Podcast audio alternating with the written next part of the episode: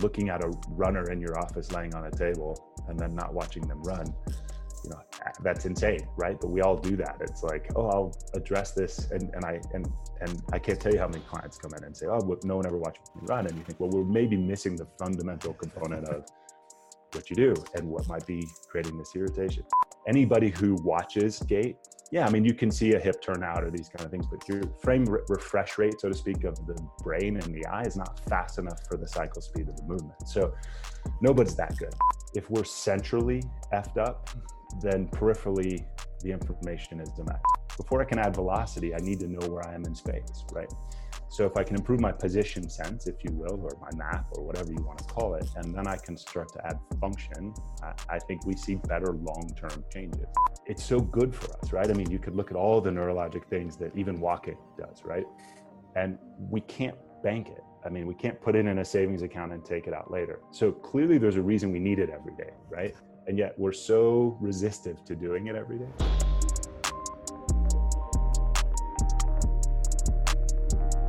Welcome to this new episode. Before we get started, I'd like to thank our sponsor for the podcast, Moxy Monitor. If you've been following my work, you know that the Moxy is a tool that I use a lot for testing, but also for everyday training and coaching. For those who don't know about the Moxy monitor yet, it's a NIRS device that measures muscle oxygen saturation and blood volume in real time. It's a non invasive sensor that is placed on the skin and can be worn during any training or sporting activity. Motocross riders and climbers wear it on their forearms, hockey players on the ice, swimmers can wear it in water. I've used it to test rugby players, CrossFit athletes, endurance athletes, and more. The Moxy allows you to individualize work and rest periods, optimize load, reps, and sets, identify training thresholds in real time, and even correct movement based on what the data shows you. You can also use the Moxy monitor to determine an athlete's energetic limiting factor and their individual training zones. Using this process, I can now target the athlete's limiter with precision in order to improve their performance without adding unnecessary volume to their program. You can view and collect the data on your Garmin watch and can also pair the Moxy with other physiological testing products such as the VO2 Master, Pnoe, and Cosmed VO2 systems. The Moxy is a product I've been using for many months with great success, and I highly recommend it to any coach who's interested in digging a little bit deeper on the physiological side of health, fitness, or performance. You can use the coupon UPSIDE at checkout for a 5% discount on moxymonitor.com slash shop. That's UPSIDE, U-P-S-I-D-E for a 5% discount. With that said, let's get into the show. Okay, Doc, we're finally uh, live on the podcast. It's right. been a while since we've been trying to get together and have this chat, so I'm glad we can Absolutely. make it work. How you Me doing? Too. I'm well. How are you? I'm, I'm doing really well. Uh, Nick, could you please tell us a little bit about yourself as we get started here? Absolutely. I'm, I'm a chiropractor. I practice in Denver, Colorado. Uh, I think this August is my 22nd year. Wow. And um, uh, we, I, I, I, love my profession. I'm not trying to throw them under the bus, but I think we have a very different approach than a traditional sort of chiropractic office. Okay. Um, have a full time athletic trainer that works with me. And um, so we sort of team see our patients and we have a lot of tech and um, we do a lot of rehab and um, and and try to we I teach for a group called uh, Functional Neuroorthopedic Rehab, but our approach in the office is to really see if we can't leverage the nervous system mm-hmm. to improve our results uh, from a rehab perspective. So um, other than that, you know, I've had some cool opportunities like uh, pretty much everyone on your podcast to meet some neat people and do some fun stuff and so uh, feel very fortunate to still be at it this and interested in it really mm-hmm. so let's let's talk about chiropractics if you had to steelman the the discipline of chiropractics as it's um, maybe practiced more widely, and then describe your approach to it in a bit more detail. What would you say? Sure. Yeah. So the first thing, and I hate to do this uh, to start a podcast, we don't even know each other, but there's no S on it, so it's chiropractic. Um, Thanks for correcting and, me. I appreciate. And it. it's a silly thing, but it's no, it's it's, uh, it's it, like chiropractory, and it sounds like sorcery or something, you know. And, it's um, not honestly. It's it's good because, like I was telling you just before we started recording, I learn a tremendous amount uh, from my from my podcast, and I, right. I I expect not only my guests but also the listeners to point out either inaccuracies right. or mistakes yeah. because I think it's. I mean, I'm I'm in it to to try and get better, and I hope everyone is too. So I think we there's no problem in in finger pointing and right. and, well uh, and trying mean, to to you know uh, finger pointing in the in the good sense of the word I, uh, well it's just an s on the and hopefully you'll learn more in this podcast than that but um the uh, so yeah, so traditionally chiropractic uh, was founded, you know, well over 100 years ago on sort of this guy who couldn't hear and he got adjusted supposedly, and his hearing came back, and mm-hmm. here we are, right? So you have sort of two main camps in chiropractic. You have one that is very tied to the adjustment, and it's the end all be all, and uh, all they want to do is that. In fact, maybe they don't even want to be held accountable for diagnosis, even though here in the U.S. we're considered primary care docs and we mm. diagnose, order MRIs, et cetera. And then you have another group that sort of splits from that, and I sort of fall into that. And we we um, try to do more. We we don't believe it's just all about the joint uh, being out of place, so to speak, which doesn't exist to begin with.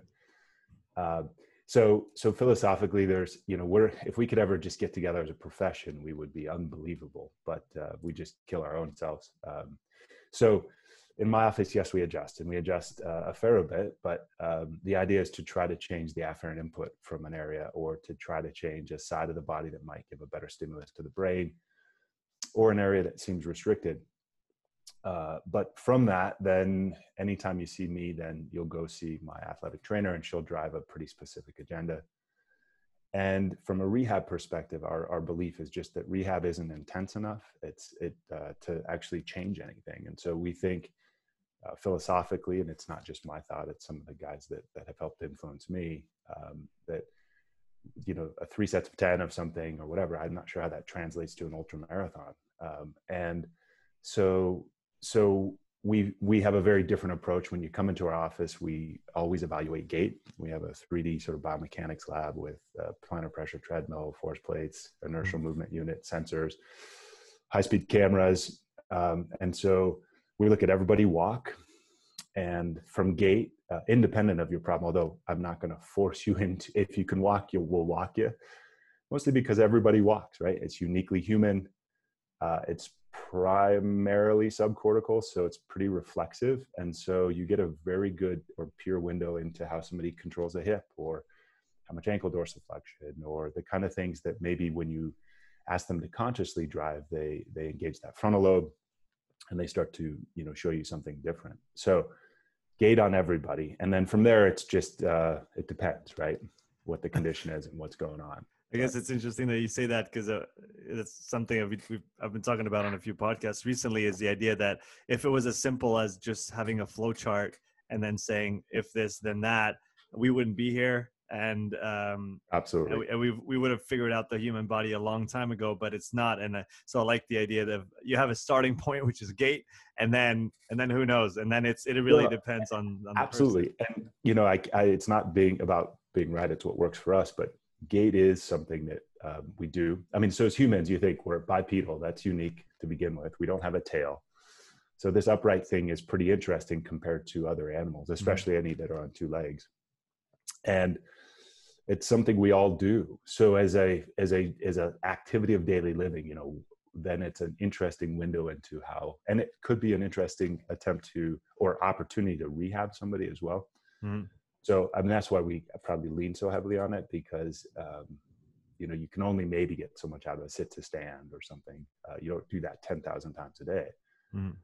but we're all encouraged to take that many steps right so for us that that it, without being in a system still is a really good place to to watch somebody move mm-hmm. is is that something you've always held at this maybe the, not the center but the beginning of your uh, your, your process with with a patient or did you have a maybe a different view of chiropractic when you started out? Absolutely. So uh, i think people have uh, it's a great question and, and i think people have uh, many have been to manual muscle testers possibly that uh, and in fact i know in the strength and conditioning world there's a few techniques that have getting a lot of traction in the manual muscle testing world mm-hmm. and you rub aggressively some areas etc so there was a technique called applied kinesiology and i grew up seeing a doc that did that and that influenced me so originally my my evaluation was looking at muscles of gait because applied kinesiology has a gait idea to it but not really watching it right? And then you know it was one of these aha moments uh, where you realize that you know looking at a runner in your office laying on a table and then not watching them run you know that's insane right? But we all do that. It's like oh i'll address this and and i and and i can't tell you how many clients come in and say oh no one ever watched me run and you think well we're maybe missing the fundamental component of what you do and what might be creating this irritation. So I got connected in with a guy by the name of uh, Gary Gray, and he's a movement. Uh, he has a whole movement uh, technique, and uh, and that really helped flip my head a bit for sure. Because you know, if you've studied with Gary at all or or heard some of the things he says, you know, he's all about three dimensional movement and and uh, this idea of muscles lengthening before they shorten, which is, as we know, they occur, but sort of not classically how we're taught muscle anatomy, right? We think origin, insertion, and action. Yeah, levers yeah, and pulleys. right, and then suddenly you're thinking, well, hold on, how's the soleus a knee extender? Or in a push-up, a bicep could actually be extending the elbow. That's really counterintuitive, right? So he really helped flip that. Uh, around that time, there's a group actually out of Italy called Microgate, mm-hmm. and they make these these timing devices. Uh, uh, forget which they make, but nonetheless, they also make these uh, tracks called OptoGait or uh, OptoJump. I don't know if you've seen them. I've heard I've heard that. Yeah. So you you you can lay out meters of the track and link them together, kind of like a railroad track, if you will, or you can get a, a, a three meter, not three three yard put it on either side of a treadmill and it mm-hmm. beams LEDs across and mm-hmm. creates, if you will, a curtain of light. And so you get all this spatial ter- temporal parameter, parameters gait. Okay. So I, I started to use that, two cameras in that. And then, you know, it's sort of like, well, is what I'm seeing happening? Right. Because you, you start to ask that question. And I know you're into Moxy as am I. And, and that was one of those aha moments as well. It's like, well, wait a minute. Heart rate's telling me this, but what's going on at the muscle level? Mm-hmm. So you hear all these claims, and there's lots of techniques out there that claim X, Y, and Z. PRI being one, and I'm mm-hmm. not knocking PRI. I've not taken it. I've seen lots of it, but I struggle with the table test being reflective of something. It's like let's measure it, and uh, so that sort of just was the transition into um, measuring these things. And then I got connected with the guys with uh, FNOR, that functional neuro orthopedic rehab, and a PT out of Savannah by the name of Stu Fife, and he was really into gait, and um, it sort of just helped then even refine that process more for me. What what what has changed the most for you in how you view gait since you started to focus on it? Well, it's I I, I would say that it's far less complicated than we need to make it. that's so, good to hear. It's encouraging. yeah, that's what's changed the most. I mean, I used to get fussed about what's going on at the subtalar joint in relation to the midfoot and what's the relative motion there and blah blah blah. So how do you how do you describe it now? What what is the running gait? How should it look? How, what is a well, good running gait? Well, that's a good. So run i mean running actually was almost it seems a little easier than than walking really but hmm. so we look at some critical angles because there's tons of research on gait right so we have normative data we don't have that in throwers and a variety of other things so i can quickly measure let's say in mid stance your your pelvic drop and know how it correlates to what we'd like to see right so if we want to see three to five degrees of, of or five to seven degrees of let's say hip adduction in in in running and we see 17, then in spite of there not being a problem, I know that the, the there is an issue of pelvic control going on there, right? Mm. And we need to then come up with a strategy on how to address it. So, but without measuring things, I mean, from a running standpoint, I think there's some cool research on noise, right? So if somebody's noisy and they're, you know, they just ask people to run quieter and they saw a significant change in vertical loading rate. So, I mean, if you mm. listen to somebody run, cadence is huge, you know, and there's uh, a huge component to that the the vertical load so if you look at the tibial angle of inclination you can just eyeball that but if it's not mostly vertical that's problematic so those Is sort that, of things you could just look at pretty quickly vertical oscillation without you know with just a g- general camera and not even measuring and get a good sense of of, of running issues mm-hmm. when you talked about the tibia is that uh, when you establish contact with the ground at, at yeah at, initial contact, contact. yeah contact. So it should be vertical ish or seven degrees or less. But without measuring it, you're just sort of looking for vertical. But mm-hmm. otherwise, there's some interesting research just that acceleration that has to make. So if you have an accelerometer or something on there, that a lot of that uh, can create um, some massive injuries. So um, bone stress type stuff or mm-hmm. or or ligamentous, etc. Out of the um, out of the, the, all the tech that you use to assess gaits for you which one is the the most useful which one gives you the most information that is then actionable in your process well and i have to say i mean it's not you know i don't have um, i say this obviously it was by design my wife and i never wanted children so my my tech is my child kind of so i'm lucky to have a lot of it and have mm-hmm. a wife that doesn't fuss too much about me you know buying more um, so my Noraxon system, uh, they they're a company that has uh, they've created a, a, a, software that then links things. So we have high speed cameras, Bertec force plates, uh, you know, a, a, pressure bed treadmill, EMG, and then these IMUs. And when you hit go, they all sync. So immediately the report is real time with data. So very quickly, if I hook you up, which doesn't take very long, and we have you do anything, I can real time then look at that that uh, you know at at let's say load response if i want a certain amount of knee flexion in a post-op knee or an acl and i'm not seeing it I, it's not something i can eyeball mm-hmm.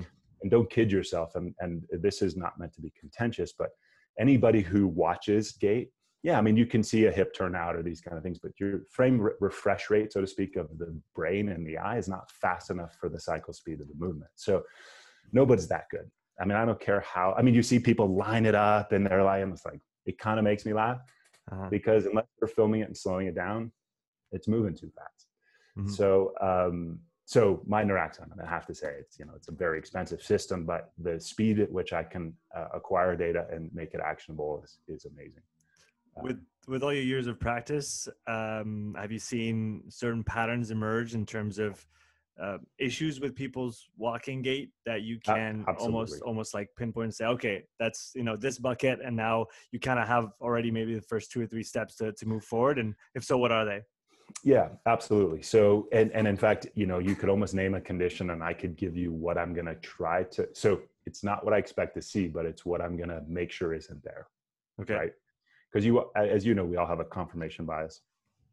And so then it's like am i just always seeing this and this? And can i be sure that that i'm i'm trying to be objective mm-hmm. uh, looking first in these most obvious places? So without a doubt across the board um, inability to uh, have frontal plane control. That is across the board one of the, oh, I, now i see a unique population generally of people who are who are who have something going on Okay. But it and, is so rare that I see somebody who has appropriate pel- uh, frontal plane control of their pelvis. So hip adduction, for example, is yeah. always. So is, you see too much of it. You would you would yeah. see too much of it in, in gait. Correct. When you see too little, a few things come to mind, uh, or or the right amount, and I still have to prove it out, right? So in gait, we're looking at sort of a motor control thing. So you're saying, is it the right amount? Are they controlling it? Uh, or if it's little, is it just that they have the range on the table or elsewhere, but they don't access it when they're upright, right? Mm. And and you have to have other tests to try to corroborate that.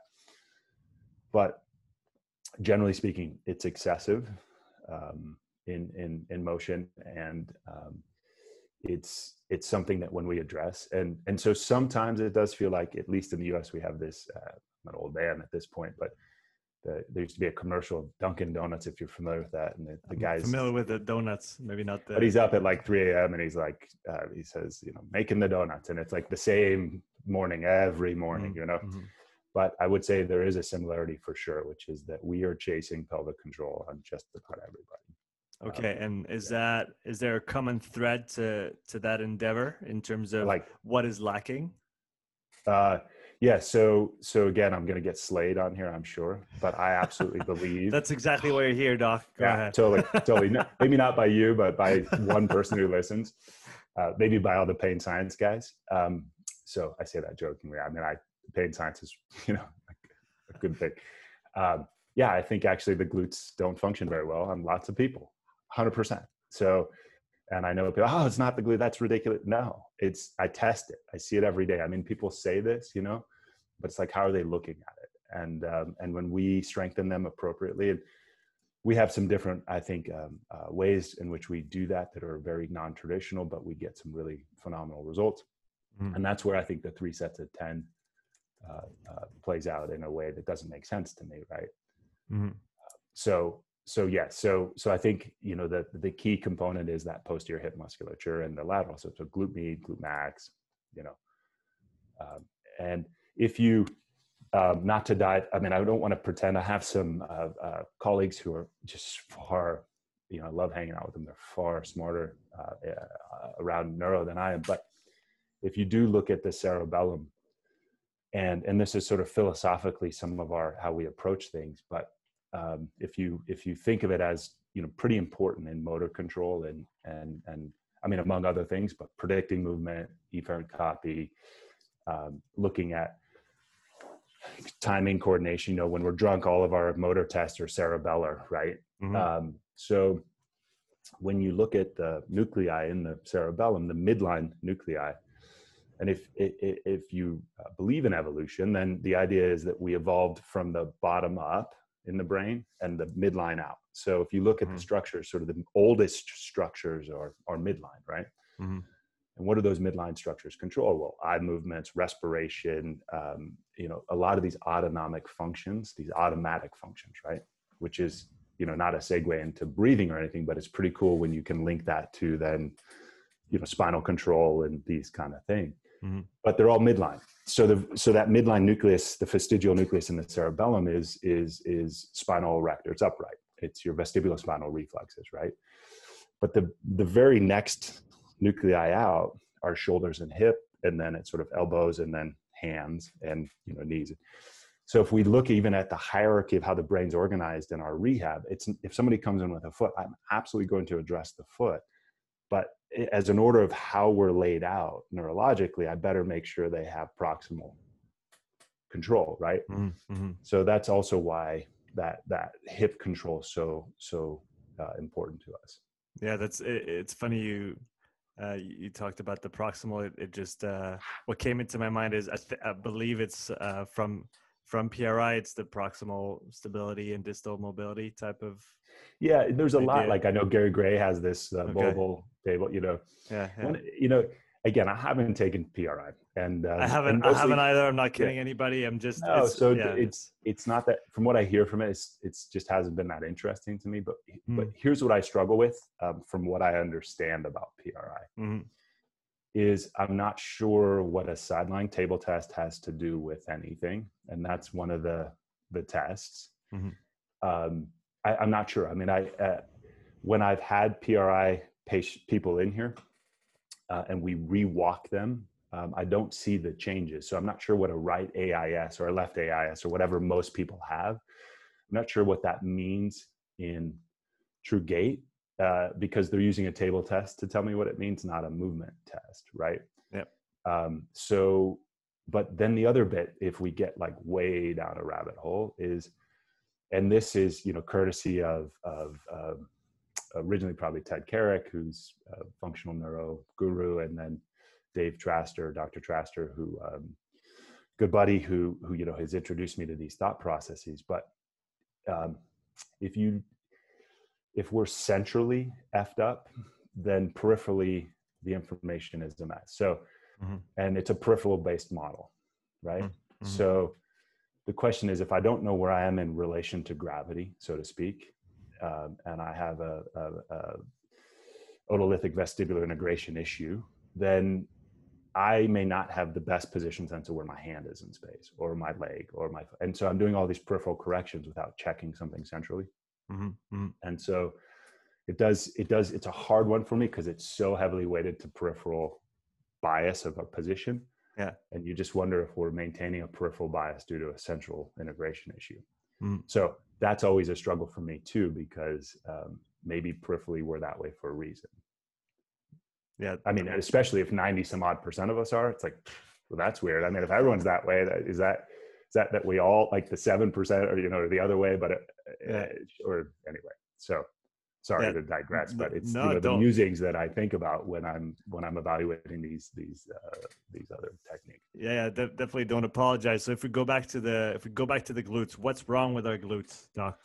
Yeah. Well, they're, they're amnesic. No, I'm kidding. I know people hate that. Um, you're, just, uh, you're just you're just making a lot of friends right now. right totally well i mean the reality is it's like let's play you know like let's let's banter ideas around and let's Uh-huh. let's instead of being you know um, contentious with each other like let's let's share ideas let's say try this and tell me what you see Mhm.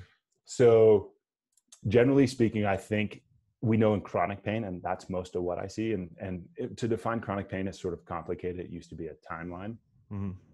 but now we know that there's more to it and it may not require the same timeline we once uh, assumed it did but can, there's some can really you maybe give an idea of those two timelines yeah, well, they used to think, you know, it's like if you've had pain over eight to 10 weeks, right? It sort of falls into chronic. And, Yeah. and it chronic because we start to now see certain things occur, like central sensitization in the brain um, and, and long term potentiation of certain things that lead to the, then a normal input being perceived as as as noxious, right? So Mhm. We have to be careful because then chronic pain scenarios are are sort of sometimes misrepresenting tissue damage. So in the Okay. absence and or, but we still perceive the pain pattern, Mhm, right? mhm. And uh, and it's protective in initially, right? I mean, it makes sense that our nervous system protects. It's just how and why. And so as we look at injuries, uh, and this is this is sort of how we rehab them, and I will answer your question about glute strength uh, uh, or what we do. Is um, we know that the motor cortex and, and the sensory cortex, these maps have been shown to smudge and shrink in Mhm. in chronic pain, and so we know the quality of feedback and the timing of feedback has been altered. And that's really important because then when you start to look at studies, and again, I'm very clear about this. I don't do research, um, not because I'm opposed to it or anything else. Um, I think it's brilliant. I, I, I love people that do. If you want to be, the problem with you know everything having to be peer reviewed is it's hard to be cutting edge, right? So you start to get experimental in your office, but if you waited for the research to catch up, you'd you'd be you'd be waiting, right? Yeah. And Well, yeah, There's you so have much- you have to have some practice in order to form a hypothesis that you're then going to test. So so it has to start on the field, uh, or or in a, maybe a you know a thinking group or or, or something. But it, it has to start on with a practical absolutely side, right? Um, and and and and the thing about that that's so um, so that that's so important for for me around that process is is the idea that um, when you look at then research and this is where i'm extrapolating right? So you know i can show you lots of studies on like so let's say shoulder rehab and they take a group and they say this group uh, did rehab this group didn't. This group statistically all got stronger but then when they measured muscle fu- function and task function that there wasn't an improvement. So they got stronger in the exercise but the task didn't change right? Mhm. and and the question is well did the exercise facilitate a change in the brain to the level to change the smudging right? So or, or is it that we got stronger here and yes maybe some changes but we didn't do enough to intensity whatever to change the map right? Mhm. so when in this chronic pain scenario we know that generally speaking we're going to see these altered maps right? We also know that um, and this sort of goes back to a lot of what you've discussed around the meta- metaboboral reflex and these kind of things, but or metaboreflex, is that we know that spindle cells, their density is greatest generally in areas of of of, of the greatest amount of blood supply, Mm. and spindle cells are really important for proprioception. Can And you know that- remind us of their role? Yeah, so I mean, they monitor tension, right? So you have Golgi tendon organs at the at sort of the distal ends, and and and and then spindle cells in the middle of the muscle, and and the spindle cell is monitoring tension, and and that tension change is giving you constant feedback about where you are in space. I mean, that's a simple way to think about, but it's important because how do I know if my wrist is here or here, right? Or how do I know that I need to at, at some range engage uh, a certain amount of tension through the muscle and, and what I'm doing. Mhm. So, but but that proprioception is really important because um, uh, if I'm if if we are now shitty breathers, right, or um, struggle with uh, breathing during exercise, or we're getting chronic back pain, what you see is you shunt um, you'll shunt the blood to the diaphragm, right? Preferentially, we know that and there's some cool research to support that. And so you start to get less proprioceptive density in those lumbar spine, those paraspinals. And so now you're dealing with a proprioceptive issue in the spine as well. So when you then look at who has leverage over the pelvis, I mean, it's only really one muscle group, right? And it's your, I mean, yes, your abdominals, but it's your glutes. Uh, and your glutes are about the only thing that can take you out of a a position of anterior significant. Now, I don't believe in malpositions or you know up slip or down slip that kind of stuff. That's Mm. hard for me. But the idea that we see it. I mean, Raheem Sterling, if you watch soccer or something, would be an extreme example on Man City of of that that massive altered costopelvic relationship, right? Mhm, mhm. So what muscle group has the leverage there? The glutes. And so what we see is when you have this chronic pain, we think that there's smudging in the brain. Glute, if you look at some of Chris Powers' work, and again, extrapolating, he thinks that you know there's a lot of redundancy built around the hip, and the glute is one of the first ones to sort of decide to be less functional. Mm-hmm. And so, do we have an idea why? Uh, we we don't. I mean, again, it's a it's a really good question. Um, mm Maybe we sit all the time. I mean, it, it, it, you know, we could all argue these things, right? I mean, yeah. uh, um, but regardless, and maybe it's that we don't do the level of activity that we need to be doing uh, mm generally. I mean, it's so strange about physical activity, right? We can, at least this is my silly musings on it, but we um, we it's so good for us, right? I mean, you could look at all the neurologic things that even walking does, right? And we can't bank it. I mean, we can't put it in a savings account and take it out later. So clearly there's a reason we need it every day, right?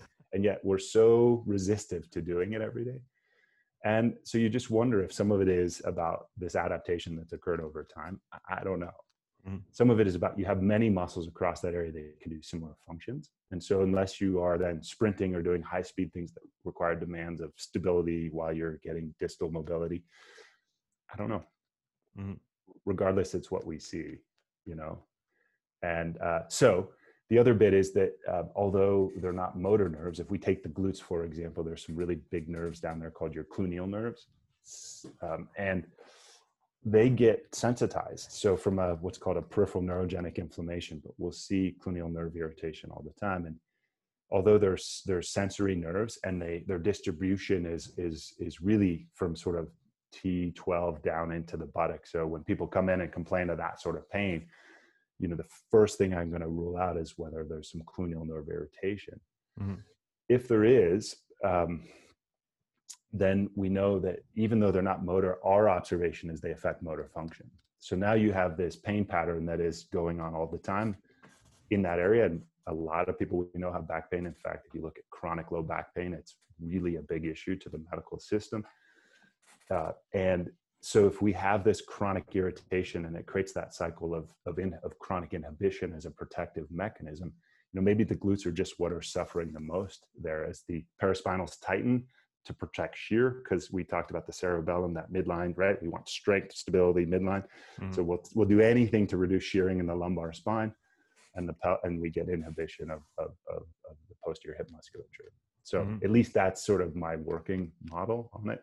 Yeah, and and, so when we talk about uh, and and we are work, working with a with a broad avatar. Let's say we don't have yeah, a right. a person in mind, but from from that standpoint, again do you do you have some some key um, exercises or approaches that you're going to try and or, or, i guess interventions that you're going to try and put in place in order to reestablish that uh, that motor control yep. uh, activation, even though that's probably the word that people are not going to like so, in, in yeah, that no, context I, either. Is it mini bands around the knees, doc? Well, well. So look. So here's the thing: is uh, we teach this court. No, I'm kidding. Um, but but not. That was uh, good. That I was mean, good. Uh, but in all honesty, the first thing is I'm gonna I'm gonna try to change the neurogenic inflammation. So if this isn't a sales pitch, but there's a topical that's phenomenal called Prologel.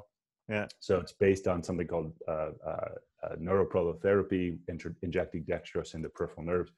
I, I, heard. I think I've heard of uh, prolotherapy. I think Joe Rogan talks about yeah, it. Yeah, so he prolo- had a couple guests that so prolotherapy is a little different. You're injecting ligaments to um, try to create hypertrophy and stability. Oh uh, no no no! You, yeah, you know what? Um, the the the the physio that I went to see in Vancouver way back suggested was, it um, for the low back issues that I that I had at the time. Yeah. Right. Yeah. So I mean, these these peripheral nerves are, are really close to the skin. So yeah, mm. I mean, some smart dudes realized you could create a topical that has a, a, a sugar solution in it, a, a, a a bicarbonate because the nerves are super sensitive to changes in tissue pH. Mm. And, um, and that topical works a charm. So the first thing is if there's neurogenic inflammation, we have to stop that cycle because if the perception by the brain is that there's more damage than is going on, then it sort of doesn't seem to matter what we do exercise wise. Well, that's not untrue, but um, we need to still deal with the pain that creates the constant inhibition. Yeah. Uh, so if we can manage that, so that's you know that's one of the first things we'll look at. And then for us, we're trying to change maps. So we start with um, um, well, let's assume that this is the avatar of the person who we saw in gait had terrible frontal plane issues and it's relative to whatever a knee or a back. Then um, the idea for us is the is how do we remap the posterior hip, right? So what exercises are mostly that and nothing else, right?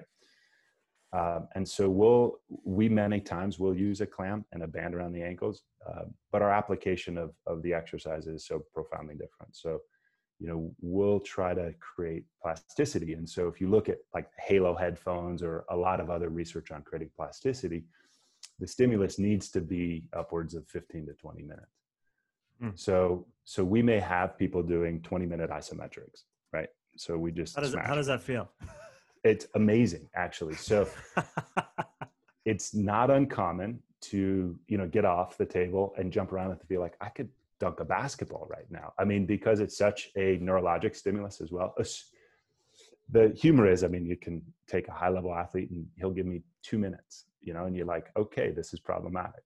Um, okay. Is so, there is there a certain band tension that you use? Is there is there any modifications that you bring to the position itself? Any specifics? Yeah. So so we always um, it depends on who i'm working with right so if it's someone that i that i like and is not that much of an ego then yeah we're going with the light with with the band that makes sense to the data we saw mm-hmm. which is usually lighter right because but if i have an athlete absolutely i'm pulling out like uh, whatever they use in in their training a blue band or a black band right? Just to show them you know and they're tapping out. And we and then i say oh do you want me to slip the yellow one on? You know i mean i'm sort of bantering but also trying to yeah. show them that maybe what they were doing wasn't creating the change they their perception was. Mm-hmm. yeah i mean the real the real feedback is to make sure they're not living in their back right?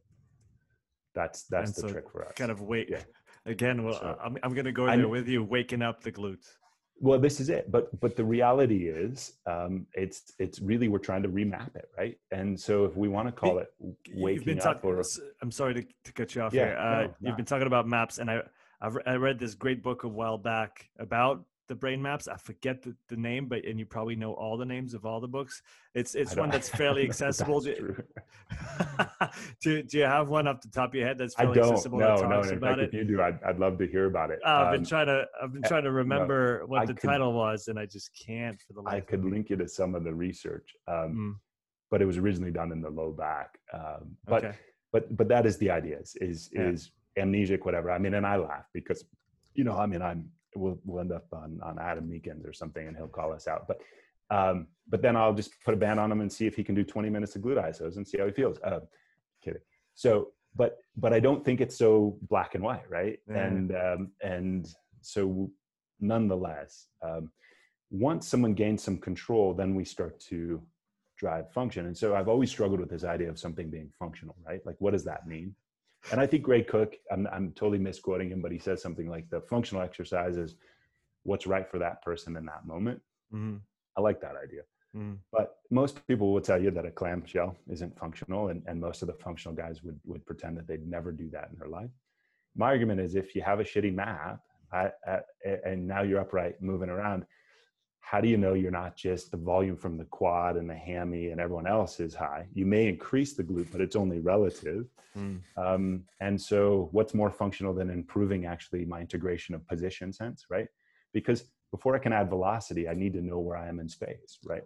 So, if I can improve my position sense, if you will, or my map or whatever you want to call it, and then I can start to add function, I, I think we see better long term uh, uh, changes. Uh, so, that's why for me, it's you know, we can argue function all day long, but I do smile when I hear somebody poo poo laying around with the band because I think, well, laying around with the band and doing three sets of 10, yeah, all day long, every day. It seems ridiculous. I'm not sure what the stimulus is. You're, you're mm-hmm. off tension longer than you're on tension. It just doesn't make sense. Well, for me, going back to what you just said, function is predicated on a task to accomplish. And so depending Absolutely. on what, what you want to accomplish, that then you can deem something to be functional or not um, and and like you said, uh, tools they're all tools, right? And and you just have to apply the right tool at the right time in the right context. And, and, have a why. Yeah. Um, yeah, and, and, and why. Yeah. And and you hope the why isn't because I listened to a podcast between Sean and Studholm and um and decided that you know he said it right. Mm. And I think unfortunately the why is too much that. Uh, it's like well, and and again, whether it's and, and i've taken lots of in chiropractic there's these techniques like turn your head one way the leg shifts i click here turn here click here and i think why and they're like well that's what the course told me right uh-huh. and it's like that's not enough right it just yeah. isn't enough we need to be much more discerning and and questioning right and so once you've been let's keep building on that idea once yeah. you've been re- able to reestablish some control uh, maybe get that map to take up a little bit more real estate uh, in in the brain um, what what's the, what's the next step? How do you let's say integrate that further into uh, functional movement like yeah. walking or running? Well, absolutely. So so again for us uh, i mean one of the things and and and um, that we'll always look at is what's going on down at the foot right? And so we know that you can measure, and we do on every patient, uh, uh, toe strength. There was a simple dynamometer you can buy and measure toe strength, and and you should be able to generate 10% of your body weight under your great toe and and 7% under your lesser. And um, we see lots of, uh, and especially it seems like the higher the level your function, the less toe strength you have. Uh, and when I say toe, I, I, mean not only toe, but obviously those ankle, those muscles cross into the lower leg. Mm-hmm. And at all speeds of running, um, those of you that know me probably have heard me say this a thousand times, but any idea what muscle sort of does the most work, generates the most torque independent of, of speed? I'm asking. Can, do you can, have any? Can you say that again? Yeah. So at all speeds of running, yes. do you have any idea which muscle does the most work or generates the most torque at, at any speed? Uh, remember, uh, I remember this great presentation on Strength Coach Network. I'll give them a shout out because it's a fantastic educational platform for coaches. That's done um damn what was it? it it's the big toe it's definitely the it's the big it's toe it's not but it's not a bad guess you know it's it's uh, uh, so let me let me uh, try and get to the end of my okay. my thought process. Not that you cut me off or anything, but I apologize. I'm, yeah. No, no, no, no. You you're not. Don't don't yep. apologize. Uh, it's there was that just just that lower leg, that stiffness. Um, there was there was definitely an ankle component to uh, the way that you can just transfer forces through the ground and what they saw in terms of um, I thought I thought it was around it, it was definitely and I, I, guess that's not that's kind of a cop out but it's it was a, it was somewhere around the below the knee yeah. so if you, which is so not very flex, helpful but so if you flex your lower leg however yeah. you choose to do that what what yeah. muscle is making up the majority of the meat there uh, flex my lower leg like so if you were to say flex your calf what what muscle is actually making up the majority of that meat? Mm, isn't that the it's calf your, itself? It's your soleus. Yeah. Yeah. So the soleus is the muscle that that does more work at any at any okay. speed. Okay. Yeah. And and the reason that's important is because we're gonna check that and train it, but also mm. because if we look at single leg stance in walking, not so much running, but in walking, mm. the only muscles that are really EMG active are at the hip and the lower leg. Mm, okay. So our upright progressions, then we want to be sure that we've established integrity of the foot and ankle, right? And that they have appropriate strength. And so we do a lot of foot and ankle and toe strengthening. Yeah. And then we do integrated movements uh, to to drive a, a hip foot strategy. Okay. So it's kind of a two pronged approach at almost two the, Correct. the two the two ends of the the, the right. leg, and that's so and that's sort sort of why I long winded it a little bit is is um, we rarely see a foot without a, a, hip or vice versa. They go together. Uh, yeah, but regardless, shocking. I mean, right? Imagine, and and you know, you see, you'd be surprised how much toe flexor weakness exists, and mm-hmm. how profoundly changing it can can uh, make a difference. So, how much how much uh, do shoes play into that? For, and that's a, for yeah. the human species as as a whole well so you know i mean i have today oddly enough i have my my uh, new balance fresh foams on but normally i'm in in my vivos and uh mm-hmm. i you know i love the barefoot shoe i just don't love them for running they don't make mm-hmm. a lot of sense for me there what why is that well because unless you're running really short distances um, most of us don't have the the integrity even evolutionary the size the size of the metatarsal heads has shrunk over time mm-hmm. So this idea that we're meant to be barefoot, I, I sort of struggle with uh, because we've changed that evolutionary.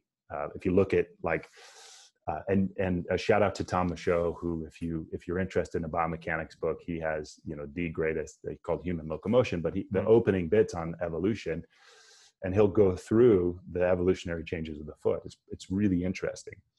but the width of the bones is narrower. So we're not even designed to to maybe be as in, in this environment barefoot as much. Mm. So, Uh, um, not not as much, yeah. but s- some. Do you think it's it is important maybe. from the from a proprioce- uh, proprioceptive standpoint? Is there Yeah, some yeah. value to spending more time outdoors without any shoes to? to I think you could do it indoors, walking around your house. I mean, I think, you know, again, I'm looking at barriers to my patient's life. Yeah. Right. And most people aren't going to take their shoes off and, and, and walk around outside. They're just not Mhm. uh, for lots of reasons dog poop, dog pee, whatever. I mean, they're just, if if they did, that. would you tell them to? uh, it wouldn't be my first thing. I tell them to just strengthen their toes. Hmm.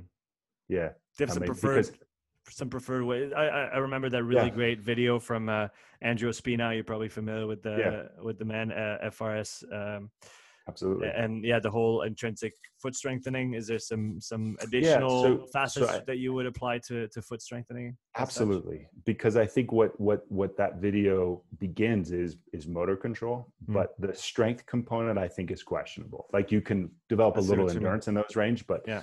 I'm not sure how standing there doing an isometric um, translates to then my body weight translating over the foot, right? which and as we're translating over a foot, uh, we need those toes to stiffen as a lever arm to propulse us. Mhm. So um, again, shout out to Tom. Uh, he created a, a device called a Toe Pro, um, and it's designed. It's really clever because there's some cool research to show if you have 10 degrees of, of toe dorsiflexion, you get four times the strength gains. So his is all pitched appropriately, the wedge, and um, so then we do our toe and foot exercises using this wedge. And patients are so much more compliant because they toss it on the floor and they can just step up to it and and then you know stiffen their toes or do calf raises while their toes are being engaged Mhm. and um, it's really to me uh, revolutionized my toe strengthening in the office Yeah. and compliance and uh, so tom's a good buddy and, and he's fun. He sends me prototypes of, of everything. I feel very fortunate. He's such a creative dude. Uh, but from what i understand you know every nba team now has these you know this kind of Mhm. thing. And that always makes me smile. But um, of all the things and i'm i'm not i don't push product on people but you need something to make a change right? So i sell them at the cost of the website. We've sold 500 maybe. I mean we we move through these. Um, Yeah. they're amazing. Um, so that's a preferred way in which we can do uh, foot and toe strengthening and and so i like spina's work because uh, you know you're working on motor control and this kind of stuff but um, from a push off standpoint I, I think how do we the- then strengthen it yeah yeah it's like And- building the map and now you Yeah. have to strengthen correct the map. yeah. so if we curl toes around something that's just again back to function we don't curl our toes in a strength way right we stiffen them Mhm. so if i have a way to to engage them we'll hook up stim uh, sometimes and we'll have people do uh, we'll stim the foot and the lower leg while they're doing their exercises um, if, if we have a really uh, recalcitrant case okay I've, I've i've read some material on this by uh, derek hansen when Yeah, comes know to Derek rehab. Yeah, yeah, Derek yeah. rehab and, and strength training, and he he seemed to say that it was very much a case by case thing, where sometimes he saw some great returns, sometimes he didn't, and uh, with, Also, with stim with yeah, with, with or stim specifically, and then even Yeah. with stim itself, uh, two people with the same quote unquote need might need a completely different stim profile, if that's even a Yeah. thing. Uh, did, is that something that you found as well, or is there Well- some some consistent like some consistent landmarks that you're able to to to maybe replicate every time? Absolutely. So the the first thing is uh, just to clarify is, and I I know your audience is probably more in the the strength and conditioning world and maybe not seeing patients as a primary care entry, Mhm. and that's Derek's world. So uh, like I said, I know Derek well. We've shared beers together. Um, he's a friend. Um, Derek is not a, a clinician, right? Mhm. So he's speaking probably to a hamstring strain or to a right. Yeah. There isn't anyone that comes in that I've seen as a bad case for stim unless they have one of the contraindications for stim, right? Which and are so that they don't like it would be the first one, right? so simple. I mean, it's like needling or anything else, right? If I don't like it, it's a cool tool, but patient doesn't like it. Um, we see a lot of times if there's excessive uh, fat around an area, all it does is just prickle them, and we've got some pretty vasovagal responses because it's more Huh. prick like we can't get a stim. Yep. So you need to be a little leaner for sure. Okay. And then, you know, again, these aren't contraindications, uh, probably relative. Uh, if you have some sort of electrical device in your system, we try to not push electricity through the body. Those two probably aren't correlative, but I just try to be smart. Like I don't want Yeah. somebody. I don't need to stim someone so badly that I want them to come back and tell me that their pacemaker is a problem now because we did this. Um, but otherwise, we stim a lot of people. So you know, and we stim in function, and we'll stim for 40 minutes at a time sometimes through function. So Yeah, and you, stim a lot. you, t- you talked Yeah. about the, the lower leg and the foot uh, that Yeah. they use this on. Is that something you would lo- use on glutes as well? And Uh, oh, absolutely, Huh. absolutely, yeah. okay, and uh, and especially when the pain inhibition or the weakness is such that the fatigue happens too quickly that they get shearing into the hip joint, so they're you know re-irritating a, a, a bursa or something like that, Mm. And or they start to recruit in their back, and they're they're there to see you for a back problem. The last thing you want is the the rehab to be something that uh, irritates the back, right? Mhm, mhm. So um, yeah, so we use that a, a lot.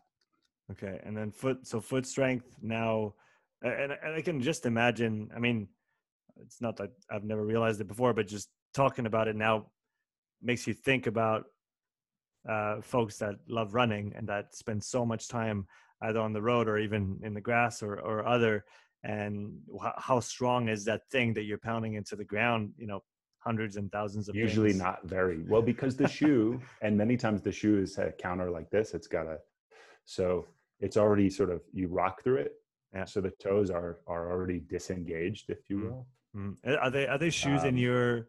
And I'm sure every shoe is different, but uh, are there shoes or brands that are you know making way in the design of the shoe? I, I know there's all the you know uh, elastic recoil and how much energy can you uh, put back into the Sure. the road. Uh, the Breaking Two project comes to mind, but in terms of uh, i'm not sure how to frame that. The um, shoes that are good for the foot and that allow us to use the feet in the way that the feet is supposed to work. How's that? Yeah. So, and I think that's a great question. I think the problem is most people's feet don't work. So I don't think it becomes about like shoe comfort, right? Because even an orthotic, I'm not opposed to them. I fit people in them occasionally. We know they do create a little bit of maybe intrinsic foot weakness. Just strengthen your foot with an orthotic. I mean, that's the solution because the orthotic may give you tons of results. Uh-huh. And as a result, then you know that just strengthen it. But the shoe needs to fit. And uh, shoe fitting science is such a uh, non-science right now. Uh, you know, what do you mean it by just that? is. Well, I mean that there's no good way to quantify how to fit somebody to a shoe. It's They've done like lots of studies. No, so they've done lots of studies where they like thousand military recruits and they assign them independent of foot type different shoes. Yeah. And and there's so there's a few commonalities. What you found is the group that got assigned the most controlling shoe had the highest rate of injury. So what we know is a stability shoe is probably the last shoe we want to put somebody in. When you say stability shoe, is it a very stiff shoe? Is it a, a shoe Yeah, it has a, a, a medial heel counter, so it's trying to control pronation. Uh, they're a little more robust in their build.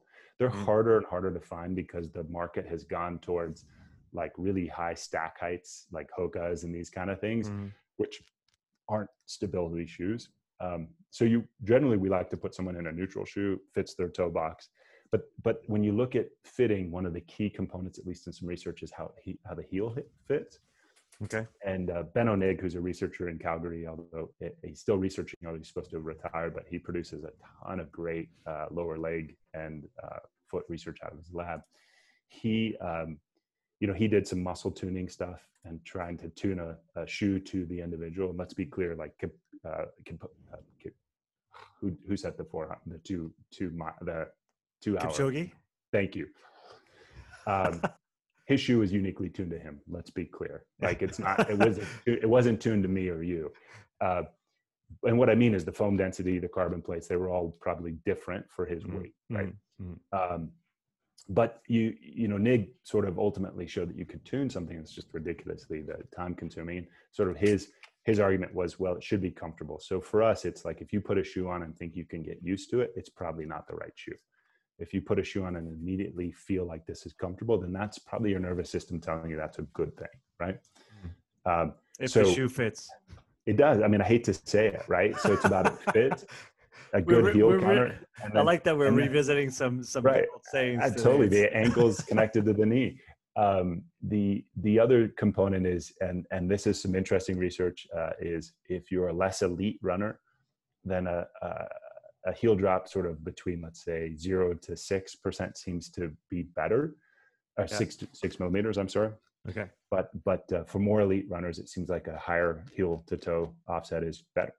Hmm. Um, do, do you have an idea why?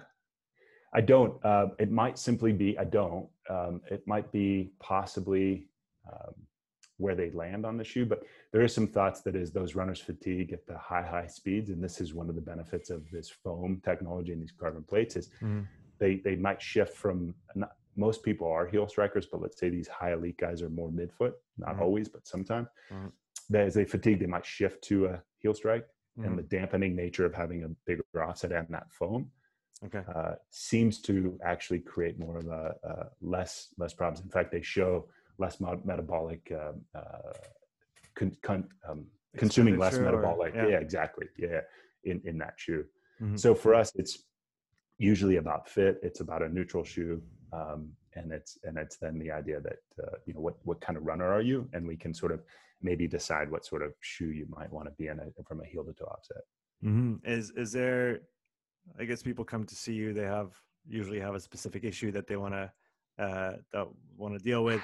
When you when you send them back out, you said usually the rehab is not intense enough. Do you have other uh, practical examples of things that you might do in a rehab setting that are maybe not conventional from an intensity standpoint?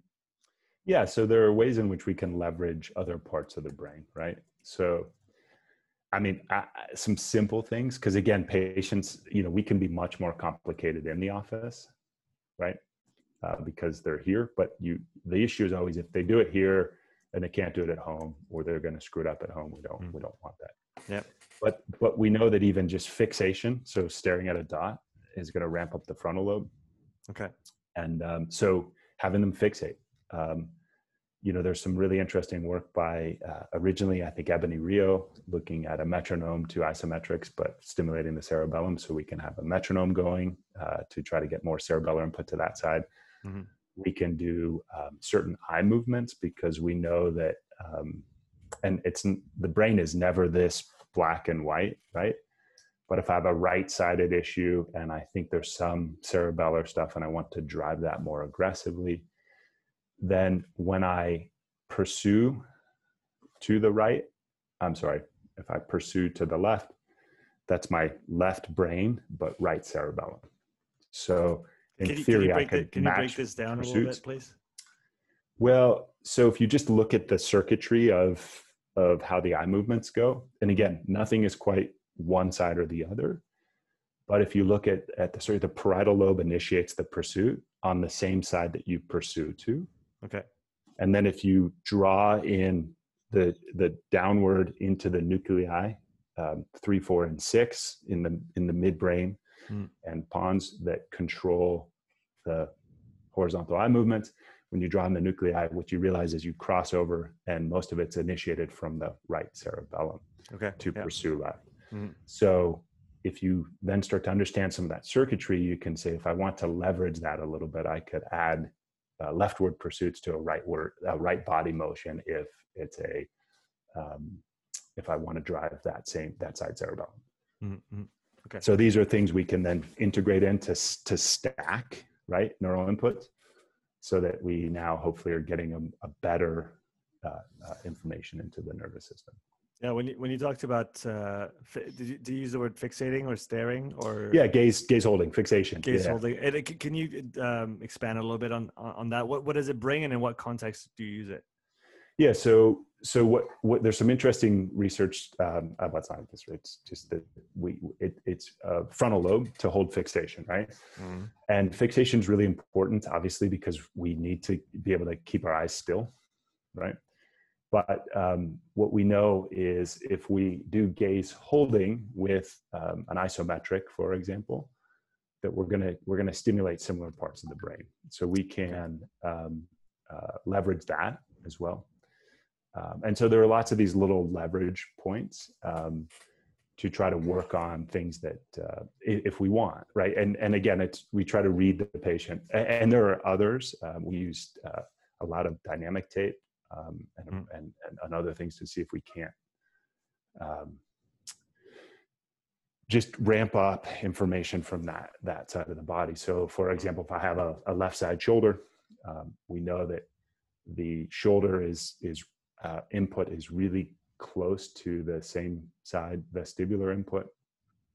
Um, and so if we're if if I have someone with some neck pain, let's say, and they might have a vestibular issue, um, like post concussion, these kind of things, and we see that it's a lot more left-sided in the vestibular function, then I can theoretically take the shoulder on that side and drive more input to that side while we then do shoulder rehab or neck rehab. And mm-hmm. so there's ways in which we can just piggyback these things to create a, a, a more robust change.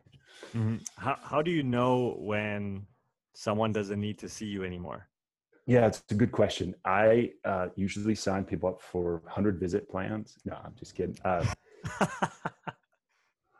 I, I, you know, I, this po- this podcast is going to be great publicity for you. Right, totally, totally. So I t- we teach. Uh, we were teaching in Australia uh, this functional neuroorthopedic rehab, and, and I teach with a physical therapist the lower extremity part, mm. and uh, and he and he always makes fun of me and my model, and um, he pretends I never work and that I charge a ton and that you know patients. Yeah. So the humor is by the end of the weekend, no one has any idea what I really do or how much I you know, and, and it's like because I just play into it. Um, the um, the thought process is uh, as it relates to um, when somebody doesn't need to see me anymore. You know, in a perfect world, we're able to to, to take them into then Spiral Tiger, Moxy, you know, all that stuff that we like mm-hmm. to do, mm-hmm. uh, and we try to integrate some of that early on. Uh, I like to make a lifetime patient. The reality is, I tell people I hope that they're a lifetime patient and that they're referring their friends in, but they're out doing the things they love to do and they know when to come in and, and see me. Mm-hmm. Um, so the reality is, as somebody is, I mean, the problem is, it's usually not a decision I'm making. Someone's out of pain, they're out the door. I mean, I hate to put it that way, but most is that is that usually too soon? Um, it's it's. Sorry, I'm getting a note from someone. I apologize. No, no, um, no. Take it. If you yeah. need a, if you need five seconds, yeah. take them. No, no. It's just that uh, it it looks like a, a patient arrived um, at, at, who wasn't on the schedule. Um, okay. So, oh, we, we, we won't be too yeah. long. That was my, my last question. So but last is, question was when when people leave when they're out of pain, is that usually too soon? I think so. Absolutely, mm-hmm. because mm-hmm. we can change pain many times in the initial visit. So, and then if you think about just for a minute that motor physiology, I mean, we're learning to rec- to change the brain, but we're also recruiting new motor units, right? Mm-hmm. And I mean, hypertrophy comes because we recruit most of them, and now we can hypertrophy them, right? And so a lot of times we don't get past the motor recruitment phase, right? Yeah, so because you can only get so strong with a band. You get I mean, I'm not. Look, I know a lot about SNC and hypertrophy. I mean, I use Moxy on people. We train people. Like, so yeah, don't don't believe I don't know how to go there. Of course, but, of course. But um, yeah, you can only get so strong with the band. So no, that that makes sense, Doc. We're gonna keep it here for today. There was yeah, I apologize. Many, no, yeah. don't don't be. That's that's a great excuse to get you on again soon to talk about all the other great things that I had uh, on on the list here. Moxy said Spire Tiger, Noraxon system, breathing.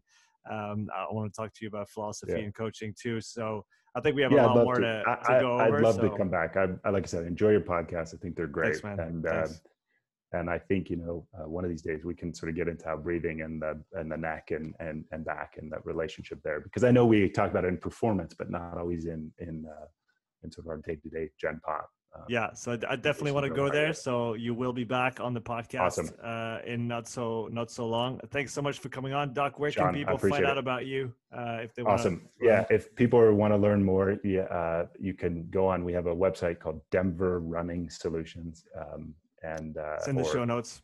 Yeah, go, go and click um, on it. Exactly, and um, shoot me an email through that. I, I love talking to people. I love building community. I know you've done a wonderful job of that. So. Um, and uh, and so I really appreciate having me on. It's been great. It's been a great pleasure, Doc, and uh, looking forward to the next one. Take care. Thanks, Sean.